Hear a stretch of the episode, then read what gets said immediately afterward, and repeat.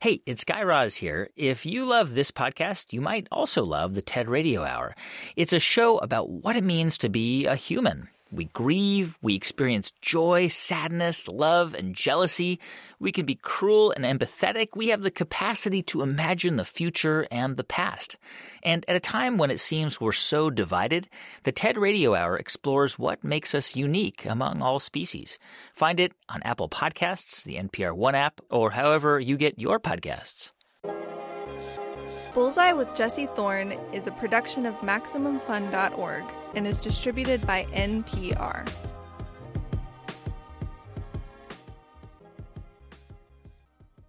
I'm Jesse Thorn. ASAP Ferg is a rapper. He's part of the collective ASAP Mob, along with ASAP Rocky, ASAP Bari, and a bunch of others. He's worked with Missy Elliott, Freddie Gibbs, even the band Haim. He's fans of all of them. He's a fan of the greats, too Mobb Deep, Wu Tang. And one of his all time faves? Madonna, who he makes a pretty strong case for. Not that she needs it. You know, when I when I think about Madonna, I think about like Grace Jones, Rihanna, like these strong women. Same person that dated Michael Jackson, dated Tupac, and dated Basquiat. Like, come on, that where's her head at? You know what I'm saying? It's bullseye.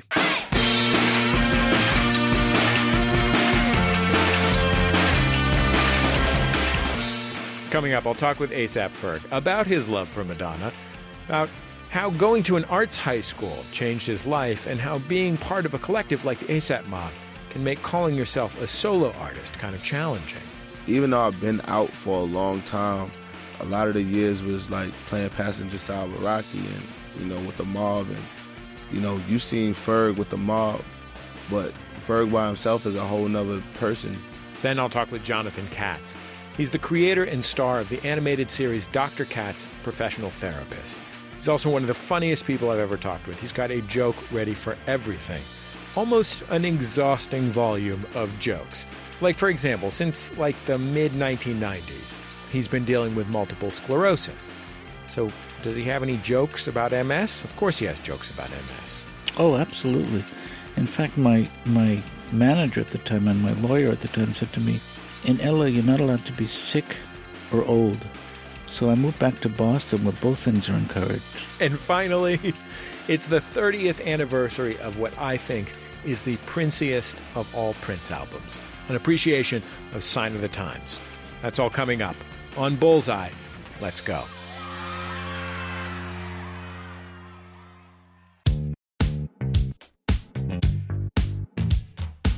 It's Bullseye. I'm Jesse Thorn. I'm really excited about my first guest this week. It's ASAP Ferg, the rapper. Ferg grew up in Harlem's Hamilton Heights neighborhood. He calls it the Hungry Ham. He's part of the ASAP mob with ASAP Rocky, ASAP Bari, and others. In 2013, he released his first solo record, Trap Lord. It included the hit single Shabba, which hit number 7 on the Billboard Hot 100. Shabba ranks, shabba ranks. Since then, Ferg has crafted his own voice, separate from the mob. He's worked with a bunch of different artists, including the indie rock band Haim, Bone Thugs and Harmony, Missy Elliott. Ferg songs touch on all kinds of genres too trap, house, dubstep, soul. He's got a mixtape coming out in August. It's called Still Striving. And in advance of it, he's been dropping new singles, about one a week. Here's one of his latest. It's called Tango. Just found out my daddy died for the wrong reasons. Wasn't the kidney that took him, it was the bad treatment. Ain't go to court because our heart was still bleeding. Family grieving, no money could fix the pain that we feeling. Lil Nice to leveled up, you wouldn't believe it. And my mama always reflect when I was younger teething. Now it's gold grills glisten every time the teeth in. ASAP Ferg, welcome to Bullseye. Thanks for being on the show. Hey, what's up, man? Thanks for having me. Can you tell me a little bit about the neighborhood in Harlem that you grew up in? 143rd in Amsterdam, between Amsterdam and Broadway. We call it the Hungry Ham. Um, it was a bit crazy at times. Uh, 144th was just wild. My mother would never let me walk through that block to go to the store uh, for nothing. Uh, gunshots all the time, um, cars with no wheels on them. uh, crackheads up and down the street. Um, 143rd, my block, it, it was it was a lot like a small community of people that like we fought together, we played together, we uh, ate together. You know, some robbed together, some sold drugs together, and uh, you know, that that was Hungry Ham. Yeah, that's that is Hungry Ham. It's crazy how it breaks down to the block. Yeah. Like that, you can tell me, oh, 143rd was like this, 144th was like this. Hungry Ham is a, sp- a span of from say 140, 144th all the way to like one four, like 140th. But it's all like broken up into sections. Like you have 140th, they consider themselves like the 40th boys. You know, like you got oh 143rd, that's really like Hungry Ham, like my block. Then 144th, they got their own thing going on, and then like on and on and on and so forth. So like, but all together, we are like, you know, we all kind of is like a small village of people that's on a hill because we are far away from everybody else. Did you leave when you were a kid? I mean, did you? No, I didn't leave. I stayed. I stayed uh, all the way up until I got my deal. I mean, did you leave?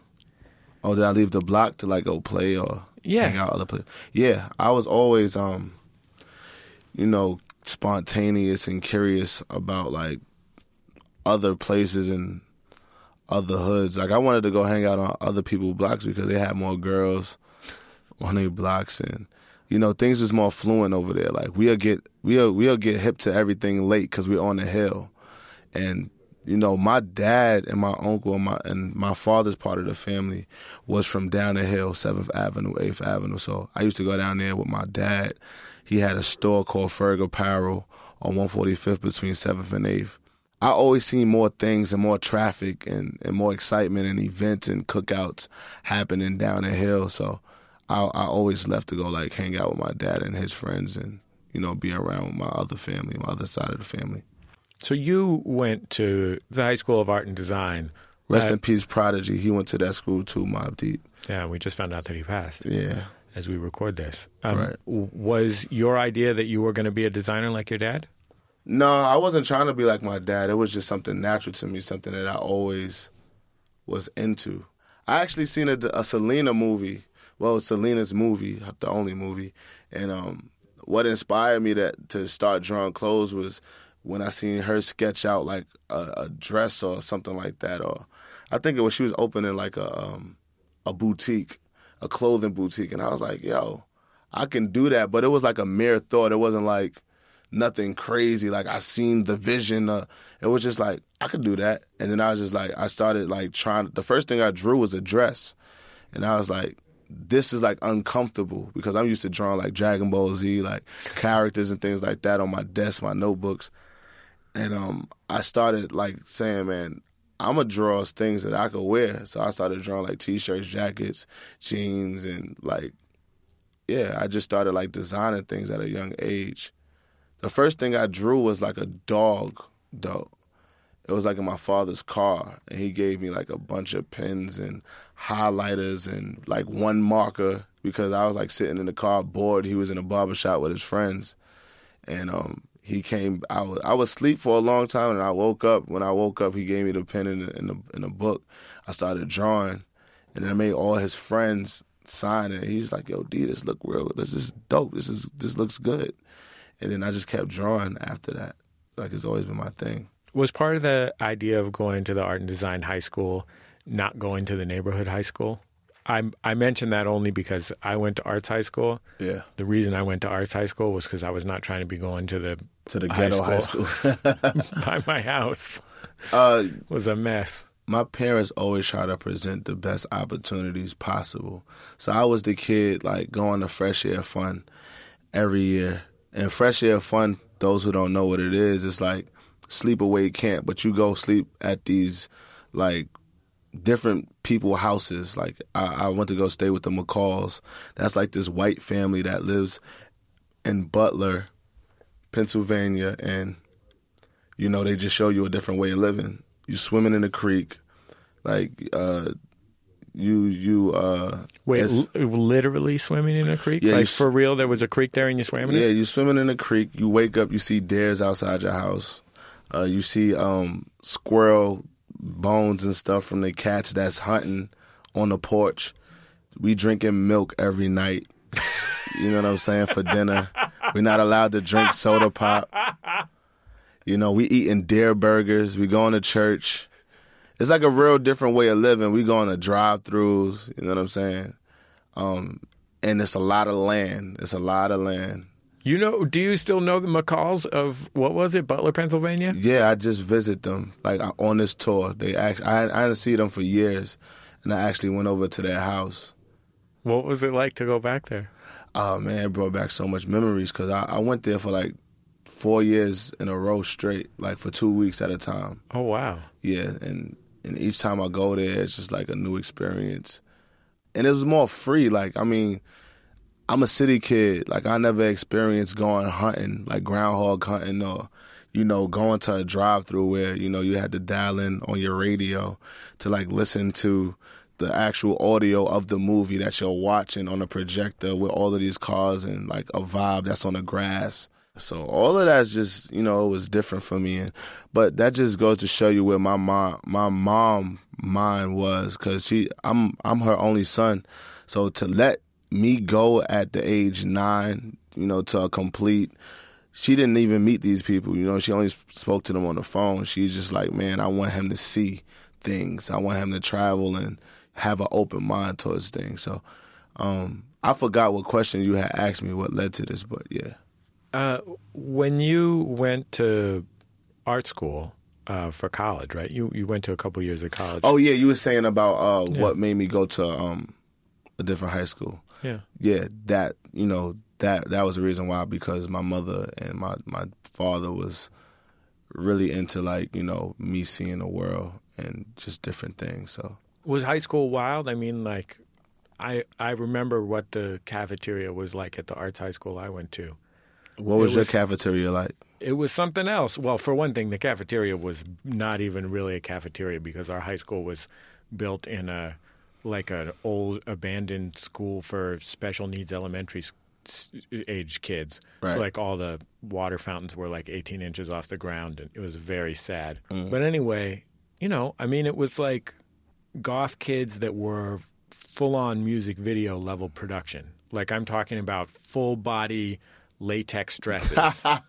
My school was the same way, right? like I'm all that stuff, right? yeah, like wearing black hoodies, and it's like it's, it's like thirty degrees outside. Yeah, and Coming I mean to school like with people, black nails. plenty of folks making their own clothes. Exactly. You had like the gay kid over there. You had like the golf kids over here. You had like, you know, the kids from Brooklyn that's over here that's trying to act gangster in the art school. Like, come on, we at art school. And then you got like the fresh Harlem kids that's over here that's with me. And then you have like, and you have like different shorties from Brooklyn, Queens, whatever, whatever. Everybody's talking to everybody. And uh, that's exactly how my lunch table was. It's Bullseye. I'm Jesse Thorn. I'm in the studio with the rapper ASAP Ferg. His new tape, Still Striving, comes out in August. Did you have bars in high school? Had bars. You wanna hear you wanna hear old rap? Yeah, absolutely. I want to hear an old rap. I said, uh, they see Ferg rapping now. You want to do it too, rapping, but what a different style. You want to do it too. We roll like the Two Live crew do now. I tell my dudes, don't stop, pop that and let me see him doodle brown.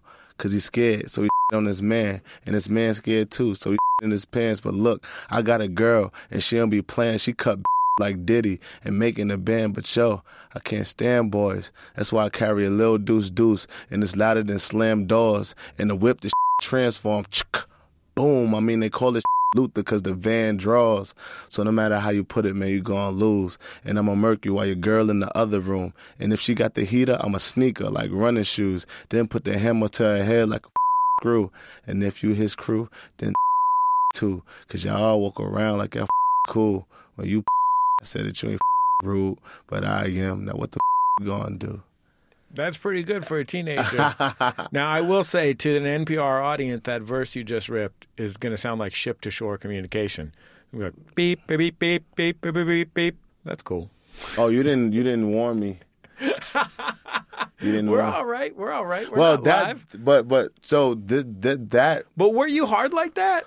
Yeah, I was. I mean, I come from a battling background, so Right. it wasn't really about us really pulling out guns and you know really killing people. It was more like a horror film. Like we wanted to be like the menace, like the the the craziest, say the craziest things to embarrass you in front of an audience. Which was like our neighborhood. So I would go, I was a part of a crew called H Team, which turned into Harlem Envy, where we would go to different blocks and battle different people. So we had to be very, very disrespectful because our tongues were swords. You know what I'm saying? We go in there and we, we got to represent. So I, I couldn't lose. So I'm like, yo, I got to say the most menacing things to embarrass this dude. So we, we rapping real loud. We turning our backs on people while they're rapping. And like people was looking out the windows and it was just crazy. The. Prezi plain Jane. Yeah, McGinney Jane. Rest in peace to my superior. Hermes fucking feed a village in Liberia. TMZ taking pictures causing my hysteria. Mama see me on BT and start tearing up. I'ma start killing nigga. How you get that tripe? I attended Harlem picnics when you risked your life. Uncle used to skim work selling nicks at night. I was only eight years old watching Nick at night. Uncle Psycho was in that bathroom bugging. Knife to his gut. Hope daddy don't cut him. I want to ask you uh, something about particularly being a rapper and being from New York. So I feel like for a long time, from the early 90s for 10, 15 years afterward, to be a rapper from New York meant a particular thing. It meant that you had to be hard, basically, right? You had to you had to step there was there was sort of there were a broad variety of ways of being that Right. but that defined what New York was. It was snow on the ground and wearing Timberlands and a snorkel jacket and being hard and Right. you know. And I think you and ASAP Rocky and the rest of the ASAP crew part of what was remarkable about your success at the beginning was introducing a new basically a new way to be from New York, Right. You know. And I wonder if that was part of your goal. Well, it was definitely how we are, you know, in general. Like, I was always different. You know, Rocky was different in his way. Bari was always different in his way. You know, a lot of the ASAP mob members just, you know, we was just the outcast kind of. But we was still cool. Like we was real popular. Like, you know, we was popular before we made music. So we just kind of took all of our difference differences you know, that people thought was different or just, you know, was like, oh man, that's too different or, you know, scared.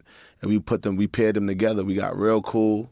'Cause like all- each of you each of you were uh, the the like wild creative guy in your crew Right, and you all said let's voltron this Yeah, we Voltroned it. That's exactly what we did. And um, I always said, man, Kanye and his friends is cool. Imagine if the world seen my friends.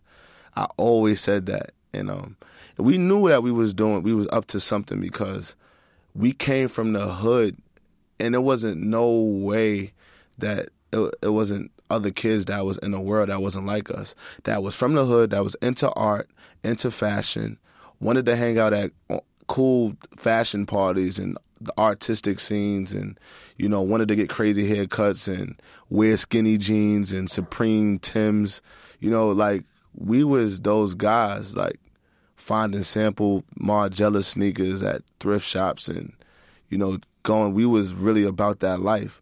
So um we knew that we was we just when we was when we formed like Voltron like it just felt like we had a movement. And you could see that movement in our first video. Um, me and Rocky shot uh, a, a video called "Get High," and I was just like, "Yo, we got all of this stuff going on in New York, and nobody sees it. We need to record the history." And um, I remember it was my birthday, and we shot the video at my bro Jay West house, and uh, we we invited everybody that was doing something in New York, the socialites, and people that had clothing lines and this, that, and the third, and invited them in a video to showcase their stuff. And um, it was a success because everybody, you know, started posting it. My biggest thing was like, man, if it make World Star without without us paying to get it on there, then we lit. and they did. They posted it in a couple blogs. I remember Mishka post posting it, and some uh, people from Supreme, I think, had posted it. Um, yeah, it was cool. I mean, if you can make World Star without getting drunk behind a club, with no weaves being torn, Right. then you know you've got it made. Exactly, right. We wasn't even smoking weed in the video. And the song is called Get High. And the reason why I told Rocky, I told Rocky, he was like, Man, how we shooting a video? We ain't got no weed in the video. I was like, Man, cause I, I got I want this joint to play on TV. So I was already thinking about it, like, man, this is finna be blow up. Like, you know, at least give it some chance. What surprised you about what it was like to be a success when you became a success? What didn't you expect? I didn't expect for it to be this hard to maintain your success, uh, maintain your vision, maintain your humble, your your your, your humility. Um, just maintain you as a person. People lose themselves with success. Um, I think Yams is a testament to that. You know, we could all look at Yams and be like, you know, we learned the lesson and um, it happens to the best of us. It's not only people passing, but it's it's people that just can't they can't have a conversation with people they grew up with anymore because they just can't relate no more. It's just like you know you get pulled in into this new world, and it's just like everything that you stood for before doesn't matter anymore, and that's what I don't want success to come to for me and that's why I always like remain humble. I travel with my uncle everywhere. Um, my cousin is my assistant. You know, I, it's like a family business, really. More of my interview with ASAP Ferg right after a quick break.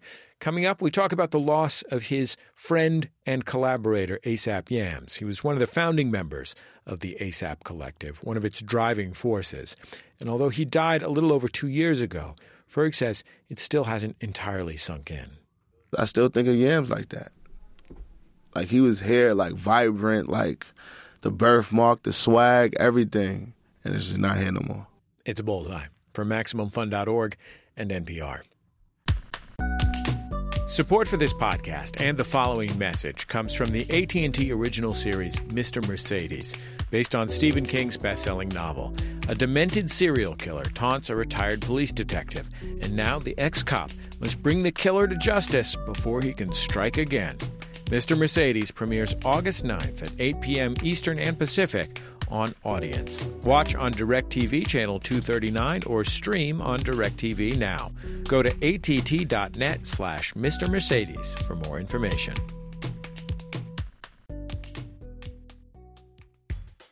Hey y'all, Sam Sanders here. These days I feel like I can't make sense of the news until I've talked it out with my friends. So I made a new show where we do that every week. It's called It's Been a Minute. That's my way of saying let's catch up. Find It's Been a Minute now on the NPR One app or wherever you get your podcast. Thanks.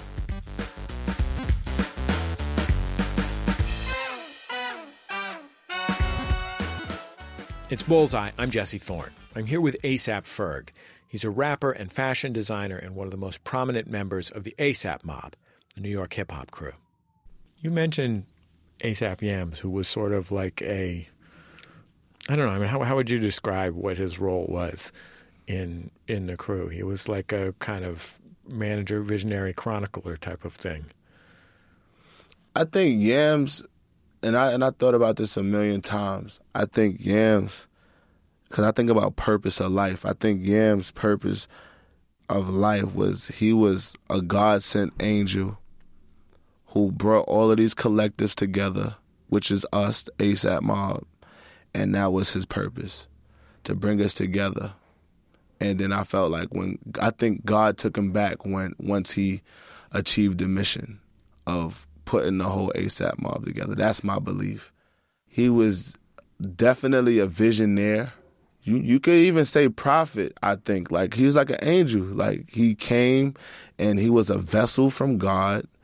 Cause honestly, if, if it wasn't for Yams, I don't know where I would be or what I would be doing. I know that I, like I wouldn't be strung out or doing like nothing crazy. Like You know, I, but I just know it'll be really, really hard or tough. He was definitely the God sent hand that kind of lifted me up, and all of us.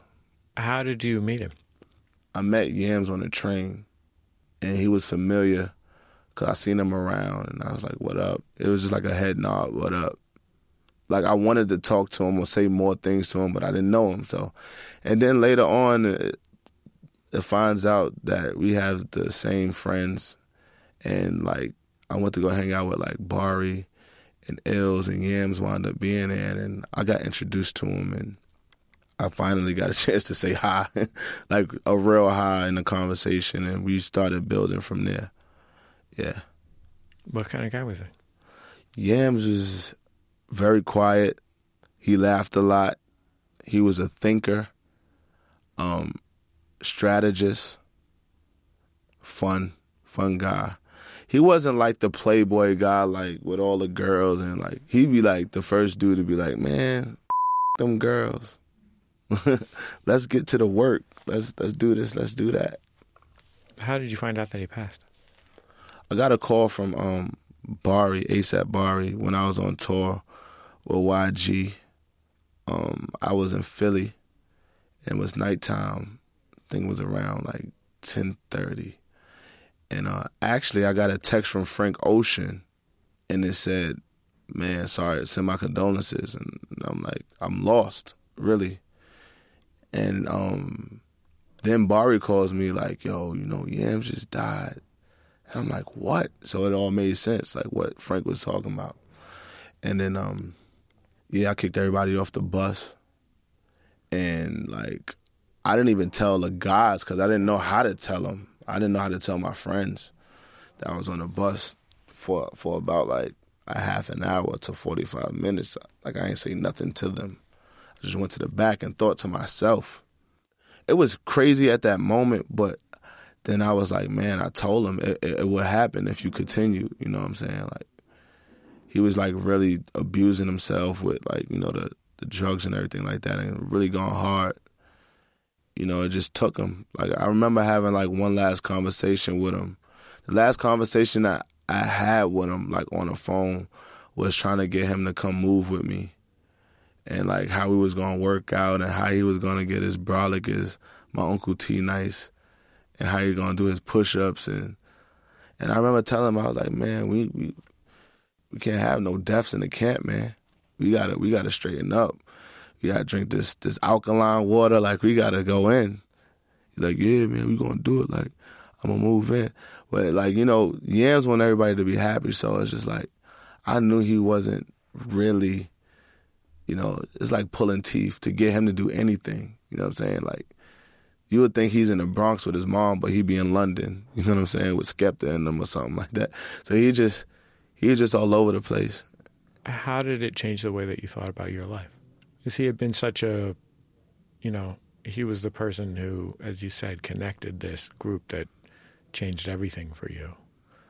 Um, I would say it just basically, it just let me know to keep doing what I was doing.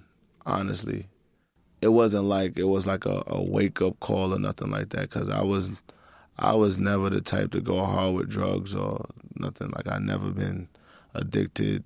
You know what I'm saying? Never smoked cigarettes. Like I'm not that that person. But it just let me know, like you know, it could be all taken away from you. And it's still so surreal to me. Like when I think about it, it's it's just like damn, like for real, like you know, like Prodigy passing today, and I'm thinking like damn, like he was here and now he's not here. I still think of like I still I still think of Yams like that. Like he was here, like vibrant, like the birthmark, the swag, everything, and it's just not here no more. You're listening to Bullseye. I'm Jesse Thorn. My guest is ASAP Ferg. His latest album, Always Strive and Prosper, is out now. I want to play a really happy song of yours um, from your last from your last LP, Always Strive and Prosper.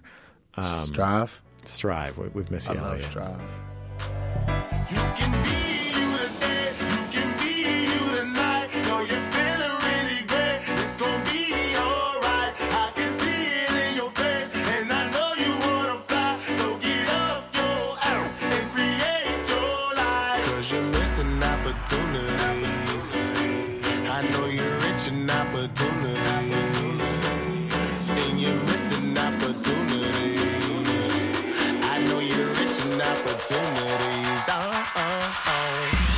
Working in Ben and Jerry's, it was scary. My life vision was blurred. You got talent, why's you here? I'm thinking, yeah. Plus, I am getting the belly. I remember mama screaming, You ain't gonna be like your Uncle Terry. Uncle Terry on the corner selling rocks. He don't. I heard when I heard that record when it first came out, I thought, what? ASAP Ferg made a full on house record. Right. You're from New York. You're not from Chicago. How did you end up making that record? It was something I felt, man. Like I made a record uh, when I first came out before I got signed. I made a, a song on uh, Bob Sinclar's "World." Hold on, like that beat was crazy to me. Uh, I grew up like hearing Crystal Waters and and things like that. You as a kid, you hear things and you know it gets into your body and your vibrations, and you never know how it's gonna come back out. So I guess that's my way of it coming back out. Did you record that song uh, with Missy Elliott? No, I didn't record it with her, but I had um, a chance to meet her, and that was the first song I ever played her. And um, Timbaland introduced me to her, and 30 seconds into the song, she stopped the music and she was like, Timbaland, this is the music I want to make. And that lit my whole body up, warmed my heart, melt me down, because I was like, man, this is my icon saying, saying she want to make music like this. And I was like, please, could you bless this? And she said, without a doubt. And, you know, I played the same record for Madonna. Um, Madonna called me in to work on her album. You know, the song that I did for her, it, it didn't wind up making a, um, the cut, but um, I got a chance to play some music, and that was one of the songs she said she loved. And um, I was just thinking, man, if I could have got Madonna and Missy on the same track, that'd have been crazy. yeah, I was working. I cannot even imagine standing in the studio with Timbaland and Missy Elliott. How could it ever get any better than that? Man, you tell me. and then meeting um, Jay Z the next day, you know, and having a conversation with him, and me telling him, Timbaland last night told me that you put him onto my music. That was crazy. Timbaland, I asked Timbaland, yo, so how did you discover me? Like, how did you hear my music? I'm a very humble cat. I'm not assuming that everybody knows my music. I still introduce myself. Hi, I'm Ferg. You know what I'm saying? I'm not full of myself. But he's like, you know, we was sitting here one day, me and Jay Z, and I'm like, Jay Z. He's like, yeah, we was just going through your videos and listening to your music. And I was like, whoa. And then having to see Jay Z at Kanye's uh, fashion show the next day, Yeezy season one. Asked him, we spoke about the whole thing. He was like, yep. I was like, wow. Now, I feel like it's it's one thing for an MC to come in here and tell me how much they love Missy Elliott, who's a great MC and Right. such a brilliant, amazing performer. Right. Not that many folks come in here talking about Madonna. I love Madonna because Madonna was a movie. You know what I'm saying? Madonna for the culture, she just you know when I when I think about Madonna, I think about like Grace Jones, Rihanna, like these strong women staples in the game that's just dares to be different and dares to be themselves, really to be unique. And that's what she was to me. She was artistic. She is what you see in Lady Gaga and what you see in Riri, really you know, at, in in her time, like dating Michael Jackson. Same person that dated Michael Jackson, dated Tupac, and dated Basquiat. Like, come on, that where's her head at? You know what I'm saying? Do you think about the fact that when you're an entertainer, especially in hip hop, the peak of your career has a limit to it? That there's going to be a part of your life. I mean, you will always make art, Yeah. but there's a point in your life where you'll be Big Daddy Kane in 2017. I'm, I'm sure Kane can still write a verse. Um, Shout outs to Kane. yeah, I mean, one of the greatest of all time.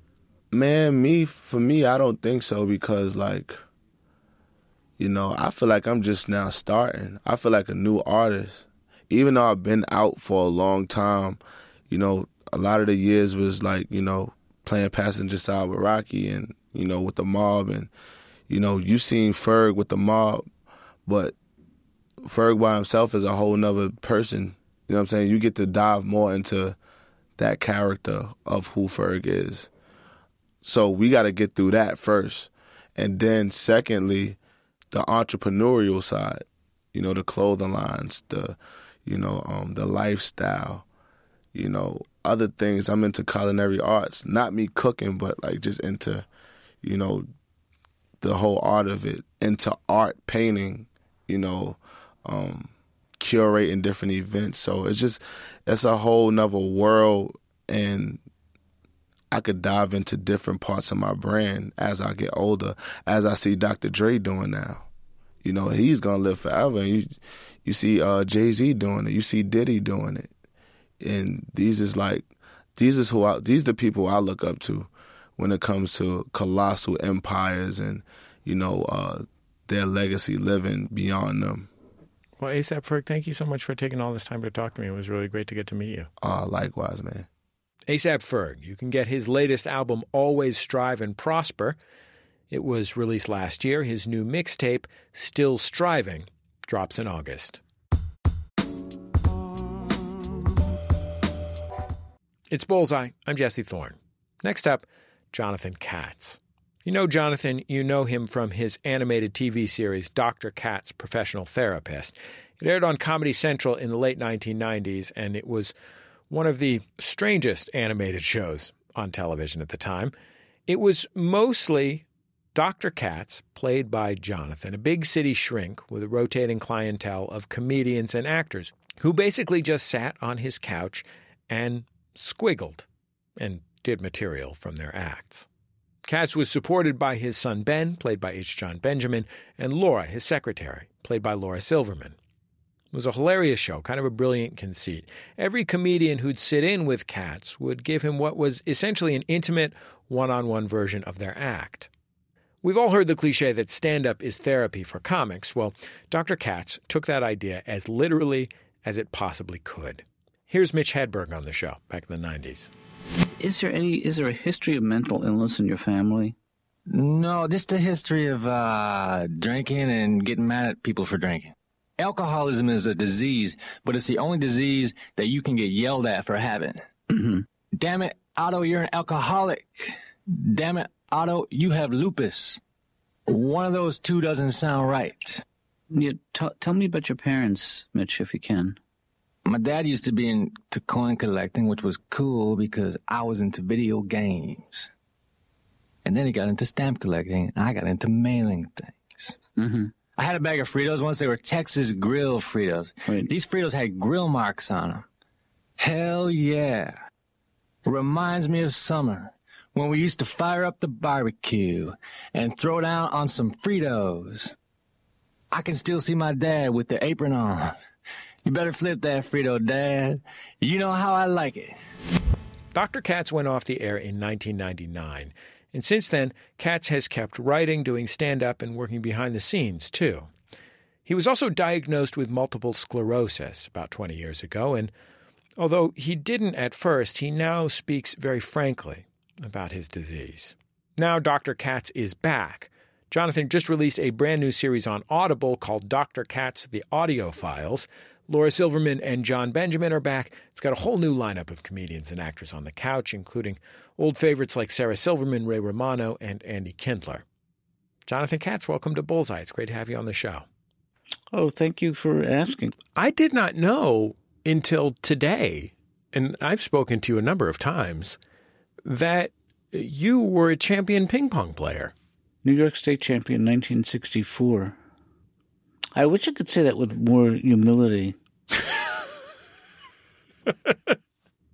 You are a you are a, like an inveterate recorder of things, right? Like at home. Uh, yeah. Oh, yeah. I've been recording things uh, since I was about seven years old, and my dad came home with a reel-to-reel machine. What kind of things did you record when you were a kid? Well, it would range from uh, things in Mad Magazine. My cousin Paul and I would read Mad Magazine, and we make up our own sketches. and we had a band called the Cousins. You thought you were going to be a musician initially, right? I did, and I still do. I still think I'm going to write a hit song before this conversation is over. I have a song that you wrote here. It's called This Heart is Closed for Alterations. Can you tell me where this song came from? Well, it's a song I wrote with David Mamet. And um, it came from, well, you know, I was a, a very dramatic young man. I, w- I was rejected by women in so many songs, it's depressing. Not in real life, but just in my music, I was rejected. Exclusively? Yeah. Well, let's take a listen to this is actually from Mork and Mindy, so it's Robin Williams with with whom you worked for a while Right. as uh, Mork from Mork and Mindy, um, rainbow suspenders and all, in a country band, singing a song that my guest Jonathan Katz wrote with his friend, legendary playwright David Mamet. This heart is closed for alterations, and the management extends apologies. I'm sorry if I've inconvenienced you. I'll make it right before I'm through. But for a little while, just bear with me. This heart is closed for alteration. So please excuse the rubble and debris. You see, I've reached a few decisions and I made a few revisions. I think we'll make a new man out of me. Gizbom, was doet hem. Risbak, kibeba, shibas. I, I don't know if you wrote the part where he uh, talks in an alien voice. No, no, it was all him. But you know, working with him for touring with him for almost a year was really exciting, and he he was red hot because of Mork and Mindy, and um, I don't know if this is true or not, but I've been saying it for so long. I think I sold because there were so many women who wanted to meet him after the show. I sold a vial of his urine for five hundred dollars. It doesn't sound true, does it? It couldn't be true. What were you doing on the tour? Well, Robin's first wife was somebody who was, uh, for a short time, was my girlfriend in college, and she introduced Robin to my music. And he did two songs: "This Heart Is Closed for Alterations" and another another song called "Born to Be Punished." You're listening to Bullseye. I'm Jesse Thorn. I'm talking with Jonathan Katz. He created and starred in Comedy Central's Dr. Katz Professional Therapist. It's back now as an audible series called Dr. Katz The Audio Files. I mean, the two of you are an odd comic pairing. I mean, aesthetically, Yeah, Robin Williams, maybe the most legendarily manic stand up comic ever, and you essentially the opposite of that. I'm very still, but he's he he's something that I'm not. He's a really generous laugher. Sometimes he, I would make a joke and he would turn it into 20 minutes. And this is just socially. He seemed like he had uh, only two speeds socially was um, manic and then kind of sad and introverted. I don't know. Did you ever get to hang out with him? I never hung out with him. I, I did meet him once, and it was under odd circumstances. I was picking up another comic from his house, and uh, yeah, I got a I got a full kind of averted gaze, sad and lonely interaction with him. Okay. Why do you think you are not a generous laugher? Because there's this myth, there's this idea that comedians never laugh at jokes, and in my experience, it's a real mixed bag. A lot of comedians love to laugh at jokes. And their own jokes Sure. as well. But uh, when I uh, when I used to hang out with, I hung out with Garry Shandling for a while in Los Angeles, and he said to me, "Jonathan, every time you laugh, it sounds like you've been shot." no, I don't, I don't know why why I don't laugh at other people's jokes. I think because part of part of my mind is engaged in in topping them or working on my own joke to follow theirs. We have more of my conversation with Jonathan Katz coming up. After a quick break, Jonathan tells me about dealing with multiple sclerosis. Turns out it can be pretty tough to get a wheelchair onto the stage of a comedy club. It's Bullseye from MaximumFun.org and NPR. Support for this podcast and the following message come from New West Records and the new album from the Deslondes, Hurry Home. The 13-song set continues their studied and inventive take on New Orleans country and R&B, combining elements of early Stax, Sun, and Atlantic records with the stripped-down sound gleaned from field recordings of Alan Lomax and the Mississippi Records catalog. Available June 23rd. More information at thedeslondes.com. It's Bullseye. I'm Jesse Thorn. We'll get back to my conversation with Jonathan Katz in just a minute. But before that, have you heard of our show Pop Rocket? It's our sister show here at Maximum Fun. When you listen to Pop Rocket, every week you get a fascinating conversation about pop culture with a funny, diverse, and brilliant panel. It's hosted by the one and only Guy Branum, brilliant stand up comic, host of truTV's talk show, The Game Show. Hey, Guy, what's popping on Pop Rocket this week? Hey, Jesse. This week we are getting literary. The Pop Rocket Summer Book Club will take a look at Octavia Butler's The Parable of the Sower. Oh, a classic. Sounds good. Pop Rocket. Get it wherever you get your podcasts. And hey, while you're at it, grab the Parable of the Sower. Get in on that.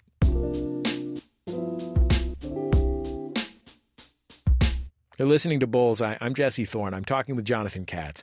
He's the creator and star of Dr. Katz Professional Therapist. His new series, Dr. Katz The Audio Files, is available to listen to now on Audible. I want to play a, a beautiful scene from the animated television show of Dr. Katz. This was this was my producer Kevin's all-time favorite Dr. Katz scene. It's you talking with John Benjamin, who played your son Ben, um, and they're the two of you are in your house eating some rice for dinner. The rice, you have really outdone yourself. The rice is great. Oh, thanks, man. That that you know what that means a lot to me. When you, Dad, the rice you is that. perfect. I mean, it's moist. Yeah. It's uh, Oh. perfectly cooked. You timed it right. Uh huh. Yeah, so tender, but it's not mushy. You know, Right. it yields to the bite, but not without a little struggle. You know, I mean, you gotta still open your mouth and chew it. It's not that it just goes right in. Well, it's not going to bite itself. Ben. Yeah, I know what you're saying. Yeah. Yeah. But thanks for the compliment, Ben. That means so much to me when you just uh, just take the time to, to notice, really. And I'm not a great cook, you know that. But No, no. But I'll let you in a little trick. Mm-hmm.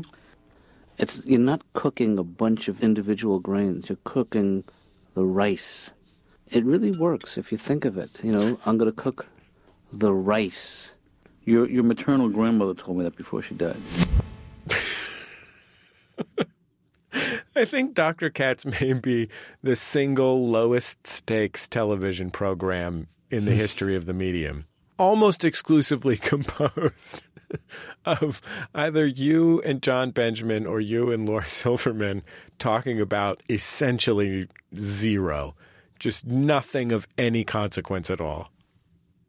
Well, my my favorite scene is one where Ben and I are confessing to each other that we both have dreams about killing each other. and he feels badly about it and I and I tell him not to feel badly about it, just to embrace it, you know. And uh, I asked him if he thought about how he would kill me, and he says, uh, "The first time." he made me laugh out loud a lot, John Benjamin, because he would come at comedy from a totally di- different direction than me. He didn't tell jokes or write jokes. He just said funny things and and surprising things to me. It's Bullseye. I'm Jesse Thorn. My guest is Jonathan Katz. His latest work is an audio show called Dr. Katz The Audio Files. It's out now on Audible. I want to play a clip from Ray Romano uh, on the show. Right after I got married, I found out that in the middle of the night, I was now the automatic noise checker outer. Every little thing. What was that? No, it's nothing. Uh, No, check it out. Check it out. What do you mean, nothing? Uh, that could be a burglar with a gun. So be careful. Go. Watch out. Put your slippers on. Might have to run. Bring me up a yogurt if it's nothing. Either way, I want a yogurt either way. Don't come back without a yogurt, slipper boy. Oh, so so you're I'm the, the noise checker. There is something magical about somebody who really got that format. And it's about, you know, stand up is such a performative thing, but one of the things that you're performing is intimacy. And Dr. Katz was about that intimacy. You know, the question is can somebody come in and talk to you like a person while they're doing the material from their act? And some, some people were exceptionally good at that, like Ray Romano. And the the other thing I have to uh, add is that I very often, I mean, when it worked best, I wasn't actually talking. I wasn't in the booth with him because I would just bring him down as a therapist. I took my role so literally that I made one woman cry and I made one guy feel better. That's net zero. Yeah. but um, what we discovered, I think it was Ray who helped us realize this, it was better for me not to be in the booth with him, but to drop in my lines after the fact. I didn't want to mess with his flow as a comedian. I, what I really wanted was his comedy. I- I want to play another clip from the new audio version of Dr. Katz, Dr. Katz, the audio files. Um, and uh, Sarah Silverman is a guest on the first episode. At least, at least it's the first episode that I heard, and um, she is kind of avoiding talking about her own personal issues, uh, and you call her out on that, um, Jonathan, and uh, she ends up she ends up somehow talking about Koko the gorilla, the gorilla that uses Oh, sign right. language. No, I just sense your reluctance to talk about anything of a personal nature, which is so defeats the whole purpose of therapy. No, I have so many personal things I want to work out with you. One, why don't they teach that ape Koko? How come she's never around other gorillas? And why don't they teach them uh, sign language? And then we can communicate between all the gorillas and the people. Do you That's been weighing on me. Why isn't Koko now teaching the rest of the apes sign language? Every generation of apes from when they're a baby, and then we can all speak sign language with each other. I think that would be wonderful, Sarah, but Not only that, but why aren't they doing it? It's like, why doesn't Trump release his taxes? Like, why do they not want to have communi- mass communication between the apes and the humans? I I I'll be frank. I love all Koko the gorilla related humor, yeah, me but too. that particularly. She's cunning, Sarah Silverman. Really cunning as a as a comedian. When did you first have um, symptoms of multiple sclerosis? Uh, had the classic presentation called the Lhermitte, named after Dr. Lhermitte, a French doctor, which is you put your chin to your chest and you start speaking French. No, you, feel like this almost like an electric sensation in your spine. That was my first presentation, and then there was numbness in my hands, numbness on my lip, of all places. It's a really sci fi disease, MS. One of the things they've discovered in recent years is that the closer you live to the equator, the less likely you are to develop MS. And simply by raising the equator as little as 500 miles, we could reduce the incidence of MS by 32%. Did you think when you were diagnosed that you had better keep it quiet because it could affect your life and career? Oh, absolutely. In fact, my my manager at the time and my lawyer at the time said to me, "In LA, you're not allowed to be sick or old." So I moved back to Boston, where both things are encouraged. no, it it is very. A lot of people don't disclose their condition because they're afraid of being fired, and oddly enough, you can't really be accommodated without disclosing your condition. So it's sort of a trap. When did you decide to talk about it? Well, first of all, for a few years I was getting paid to talk about it. I was getting paid by a pharmaceutical company, and that is kind of embarrassing because I'm not a big fan of those guys. But uh, the difference between doing that and doing stand up is that you're performing in a hotel in the daytime, which is bad. Comedy is not meant to be heard in the daytime. It seems to me like part of the challenge of living with MS for a comic, particularly, is that a comic has a uniquely, you know, a comic is a traveling entertainer. That's how you make your living. I would imagine that part of the challenge is that you can't control your environment in the same way that you might be able to if you worked in an office and lived in your house full time because you're just not in an office or a house. You're in a club and you never know what it's going to be like, or you're in a theater and you never know what it's going to be like, or you're in a hotel and you don't know what it's going to be like. Well, you know, you know what's tricky when I ask people who run the theater if it's accessible. They'll say sure, um, but they're thinking about the audience. They're not thinking about the performer. So I have to worry about getting on stage, getting off stage. That's a whole different thing. Do you find that the audience reacts to you differently? No. I think that surpri- if they haven't seen me, for, if they've never seen me, it's not a problem. But if they haven't seen me for years, they're often surprised by uh, how my physical condition has changed. When I was first diagnosed, my wife and I went to see a neurologist in Boston. And I was 49 years old, and I said to the guy, What do guys my age do when they're diagnosed with MS? And he said, Some guys have 10 affairs, and some guys climb Mount Everest. So we talked it over, my wife and I.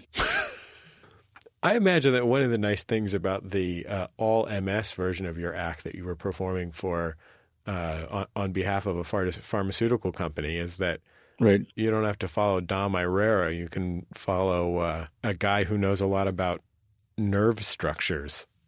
I followed two neurologists. It was heaven. One would have been fine, but two neurologists. This audience was so it was so ready for me.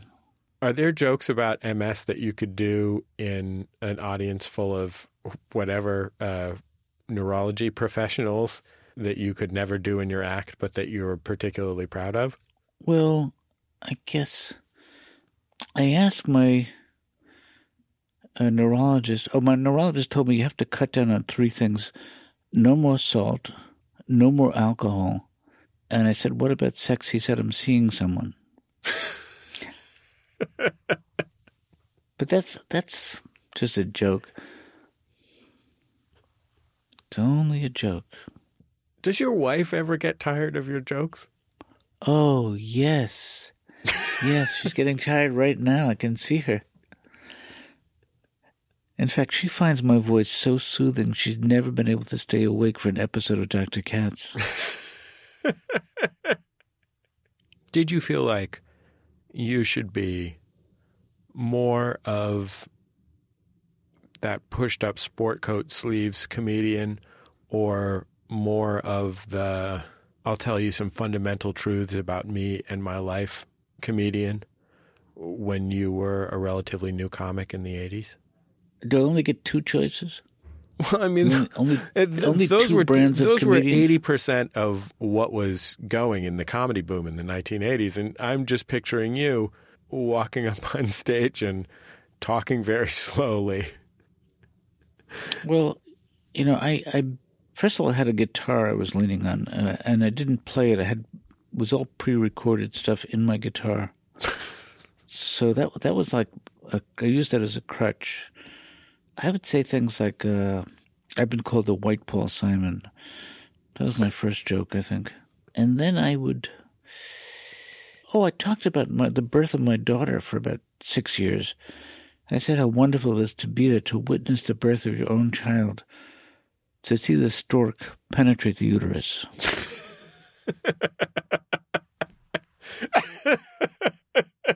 Unbelievable.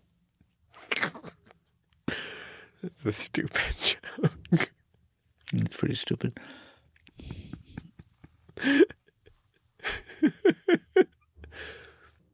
Well, Jonathan, we're out of time, but I'm very, very happy to have had you back on the show. It's always great to get to talk to you. Well, when you say we're out of time, do you mean both of us? Yeah, the Grim Reaper's coming for all of us, buddy. Oh, because I can go on for another eight minutes.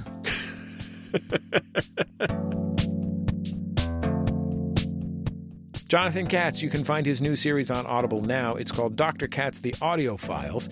If you haven't seen it, go watch Dr. Katz Professional Therapist. There's a bunch of episodes on YouTube. You can buy it on DVD. Amazon even has a couple of seasons on VHS, if that's your pleasure. My mother in law's got some. She'll probably sell them to you. We bought them for her because she's a therapist, but she's not really into it. Every week on Bullseye, we like to wrap things up with a pop culture recommendation from me, your host. It's called The Outshot.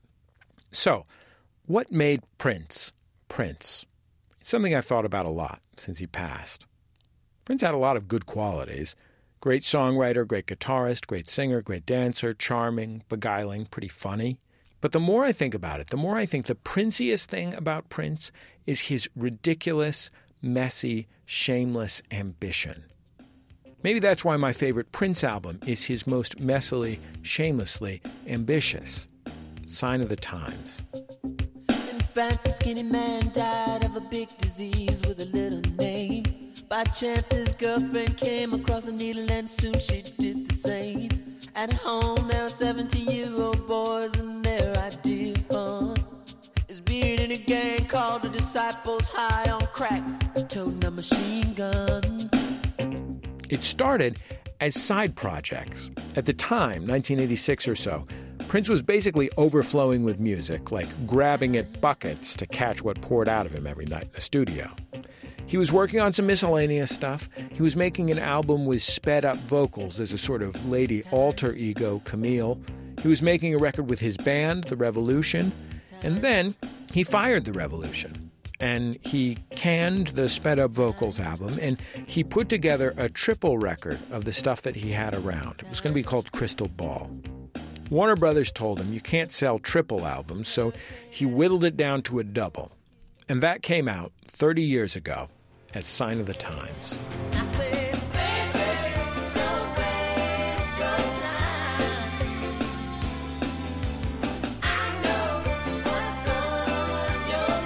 You could say there's something for everyone on the two discs, but here's the truth everything on those albums is for everyone. Every song is unlike the one before, every song is great, and every song sounds exactly like Prince.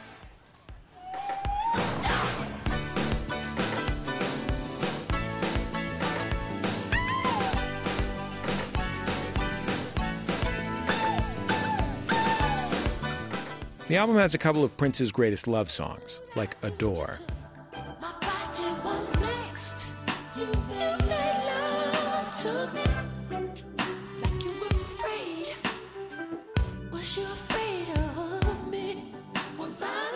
And if you were worried that Prince was soft, maybe because you'd spent 1986 listening to Run DMC, Sign of the Times has some jams, like Housequake. Shut up already! Damn!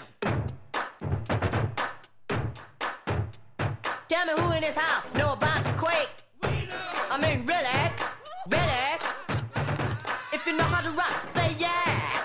Yeah. If you know how to party, say oh yeah. Oh yeah. But the very best songs on the record are its strangest, most personal ones. Prince said that Starfish and Coffee was about a girl he went to school with. It's sweet, playful, and distinctly odd. It's also one of those perfect pop songs he seemed to be able to toss out like short order hash browns. Starfish and coffee, maple syrup and jam, butterscotch clouds and a tangerine, side on a ham. If you sent your My favorite song on the record, one of my favorite songs ever recorded, is one of the Camille tracks with the sped up vocals. It's called If I Was Your Girlfriend.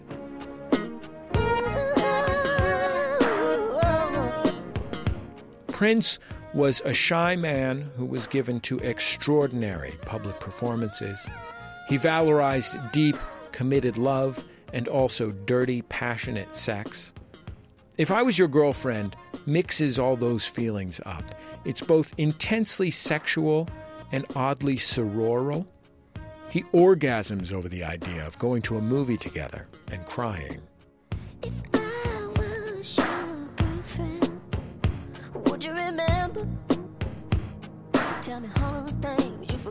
When I was your man. The literal interpretation is that it's about Wendy and Lisa, the couple he'd fought with and then fired from his band. But the feelings are trickier than just jealousy. The song basically makes love and sex the same thing, a sort of radical, intense intimacy. It's a hopeful, lonely song, a hungry, distant song. It's a mess of feelings. And as corny as Prince's lyrics could be sometime, I'm a Prince fan who's willing to admit that, it's tough to top. Would you run to me if somebody hurt you, even if that somebody was me? And besides all that, it is just an incredible come on.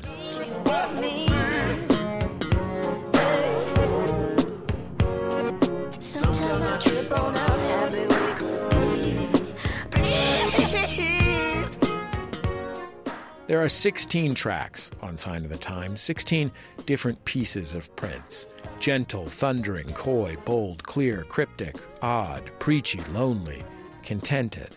He made them by himself in his studio, sending his engineer out of the room when he was ready to lay down his vocals.